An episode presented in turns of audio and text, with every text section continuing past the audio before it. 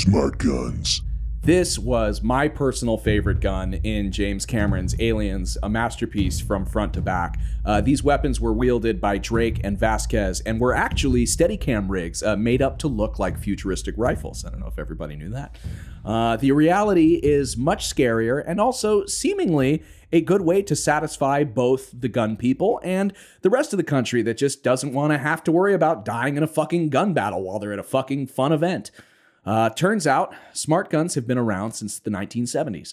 The original version had a trigger that was locked by a magnet, and only and the only person who could fire the gun is whoever had a companion magnetic ring. Hold on, let me read this again because it's so fucking wild.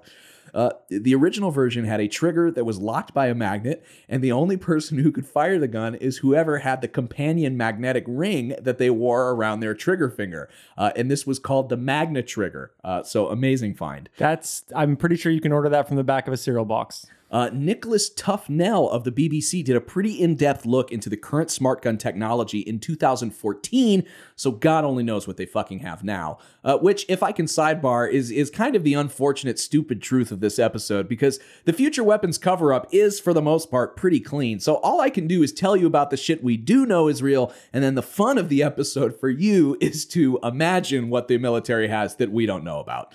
Um, Anyways, uh, at the time of the BBC article, the magnetic gun and magic ring combo was mostly old hat. Quote, for example, the IP1 is a smart semi automatic pistol that communicates with an RFID watch, uh, which is worn by the user of the gun. Uh, thanks to an internal tracking device on both the gun and watch, the pistol will not fire if it is away from the owner. Uh, the watch can also provide useful data to the wearer, such as how many bullets have been fired. Yes, how many bullets have been fired into this black teenager running away from me? Please, ah, looking down at my Judge Dredd gun that counts all the crimes that I've committed on purpose that will be covered up by the DA. Uh, crazily enough, even Democrat frontrunner Joe Biden commented on smart gun technology earlier this year. People definitely used a ray on his eye earlier this. If I get elected president of the United States of America with your help, if that happens, uh, guns, we have the capacity now in a James Bond style to make sure no one can pull a trigger unless their DNA and fingerprint is on it.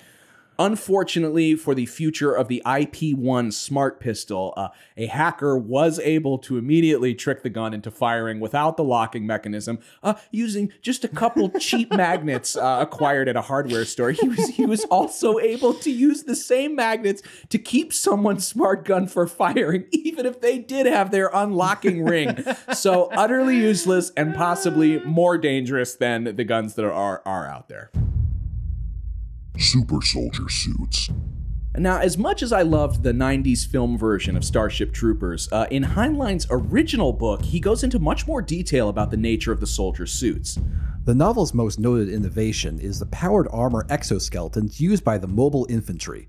These suits were controlled by the wearer's own movements, but powerfully augmented a soldier's strength, speed, weight, carrying capacity, which allowed much heavier personal armament, jumping ability, including jet and rocket boost assistance, and provided the wearer with improved senses, infrared vision and night vision, radar, and amplified hearing a completely self contained personal environment, including a drug dispensing apparatus, sophisticated communications equipment, and tactical map displays. Oh, cool. So it's like in fucking Robocop 2, where they have the guy running on that drug, like being shot into his neck as he murders civilians indiscriminately.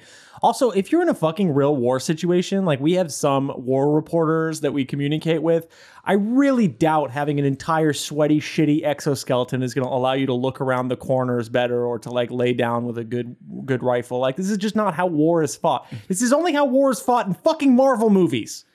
Um, well, uh, what Heinlein describes uh, is actually pretty damn close to the current exoskeleton technology being used by military and construction companies. Uh, here is a short expose uh, published by The Sun in November of 2018. The U.S. Army is paving the way for a new generation of super soldiers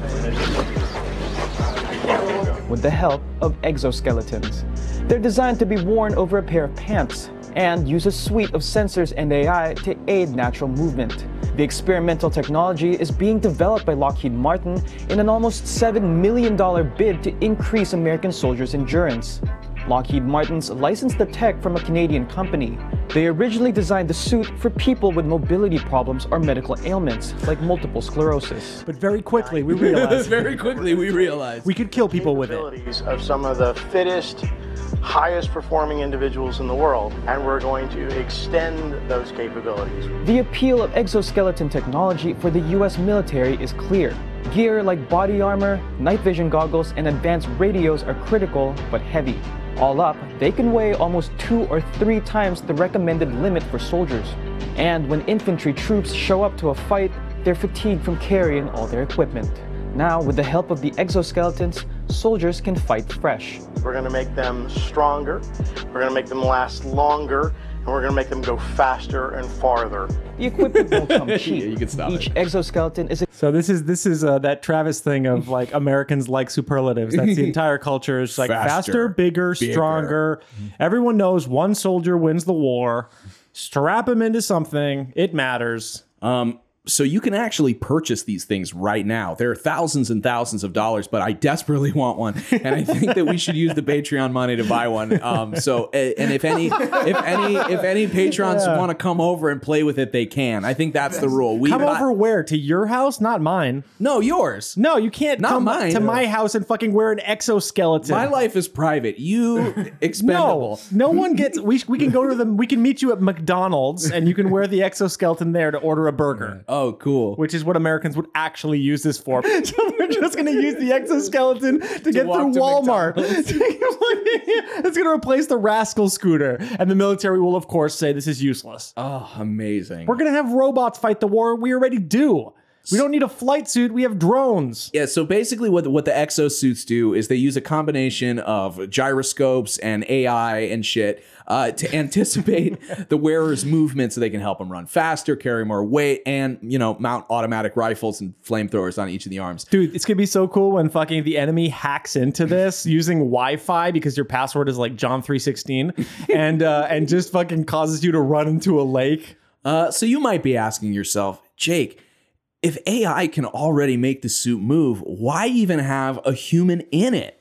Turns out the global military industrial complex is way ahead of you. A couple years ago, the Russians unveiled a fully functional Terminator prototype, and I have here the infomercial for it. Oh boy. Russia is taking us one step closer to Terminator. Hell yes. This terrifying robot is named F-E-D-O-R, or Fedor. Fedor can work out when it gets bored. It's doing push-ups. Drive a car on its own. Doubtful because we don't have fucking self-driving cars yet.